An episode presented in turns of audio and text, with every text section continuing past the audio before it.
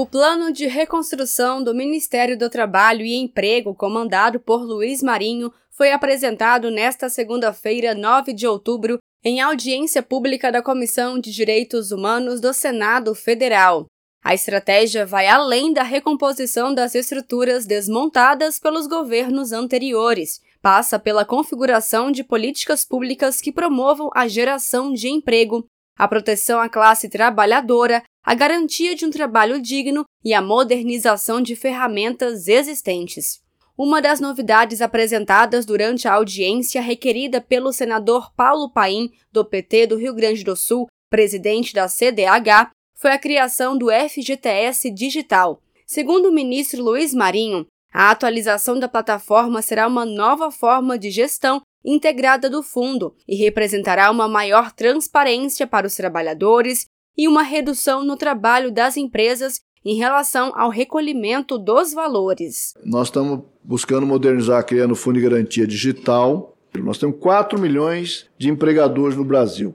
Nós, com essa é, inovação de gestão do fundo, nós vamos trazer uma economia, em média, de 34 horas por mês que as empresas vão economizar com a nova sistemática de gestão do Fundo de Garantia FGTS Digital. A transparência que vai aumentar para o trabalhador olhar mês a mês qual a condição tal. A empresa pode trazer sistemática da, do depósito por PIX por parte das empresas. Assim, uma, é uma pequena revolução de gestão que nós estamos buscando fazer em relação ao fundo de garantia. Durante a sessão do Senado Federal, a valorização salarial também foi destaque. Na avaliação do ministro Luiz Marinho, o ganho real do poder de compra do trabalhador e trabalhadora garantido pelo reajuste salarial acima da inflação tem uma importância significativa na economia do país. Então, nós tivemos o salário mínimo a partir de maio de 1.320, né, tem aí um ganho real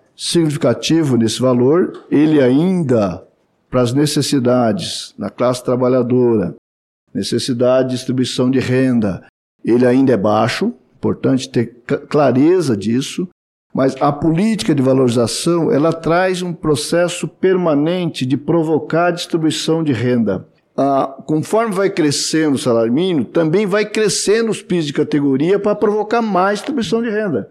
Porque não há solução se não distribuir renda no país.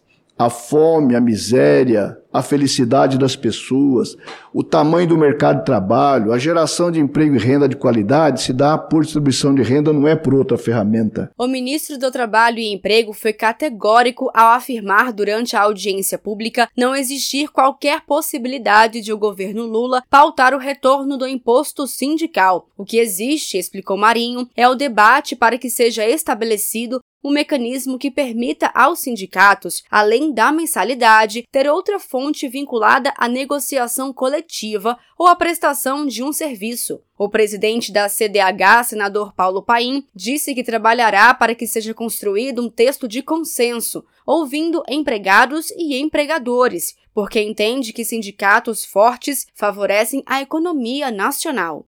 De Brasília, Thaisa Vitória.